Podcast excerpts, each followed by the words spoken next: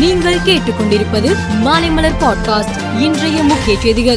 மதுரையில் சுற்றுலா ரயில் பெட்டிகளில் ஏற்றப்பட்ட தீ விபத்தில் பத்து பேர் உடல் கருகே பரிதாபமாக உயிரிழந்தனர். அதிகாலை தேநீர் போடுவதற்கான சிலிண்டர் மூலம் சிறிய வகை ஸ்டவ்வை பற்ற வைக்கும் போது திடீரென விபத்து ஏற்பட்டு பெட்டிகள் முழுவதும் தீ பரவியதால் இந்த துயர சம்பவம் நிகழ்ந்துள்ளது. உயிரிழந்த பயணிகளின் குடும்பத்தினருக்கு தலா பத்து லட்சம் ரூபாய் நிவாரணம் வழங்கப்படும் என தெற்கு ரயில்வே அறிவித்துள்ளது.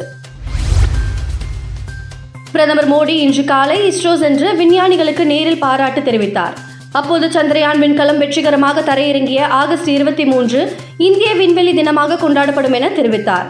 மேலும் லேண்டர் கால் பதித்த புள்ளிக்கு சிவசக்தி என்றும் சந்திரயான் இரண்டு விழுந்து நொறுங்கிய இடத்திற்கு திரங்கா எனவும் பெயரிட்டார். இஸ்ரோவிற்கு செல்வதால் தன்னை வரவேற்க கவர்னர் முதல்வர் துணை முதல்வர் வரவேண்டாம் என பிரதமர் மோடி கேட்டுக்கொண்டார். இதனால் பெங்களூரு விமான நிலையத்தில் பிரதமர் மோடியை அவர்கள் வரவேற்ற வரவில்லை. டெல்லியில் அடுத்த மாதம் ஒன்பது மற்றும் பத்தாம் தேதிகளில் ஜி டுவெண்டி மாநாடு நடைபெறுகிறது. இதையடுத்து செப்டம்பர் எட்டு மற்றும் ஒன்பதாம் தேதிகளில் உச்சநீதிமன்றத்திற்கு விடுமுறை அளிக்கப்பட்டுள்ளது. இந்தியாவில் அடுத்த மாதம் நடைபெற இருக்கும் ஜி டுவெண்டி மாநாட்டில் ரஷ்ய அதிபர் புதின் கலந்து கொள்ள மாட்டார் என தெரிவிக்கப்பட்டுள்ளது. தென் ஆப்பிரிக்காவில் நடைபெற்ற பிரிக்ஸ் மாநாட்டிலும் கலந்து கொள்ளவில்லை என்பது குறிப்பிடத்தக்கது. உலகக்கோப்பை செஸ் போட்டியில் இந்தியாவின் பிரக்ஞானந்தா மாக்னஸ் கால்சிடம் தோல்வியடைந்து வெள்ளி பதக்கம் வென்றுள்ளார். இதன் மூலம் செஸ் தரவரிசை பட்டியலில் இருபத்தி ஒன்பதாவது இடத்திலிருந்து இருபதாவது இடத்திற்கு முன்னேறியுள்ளார்.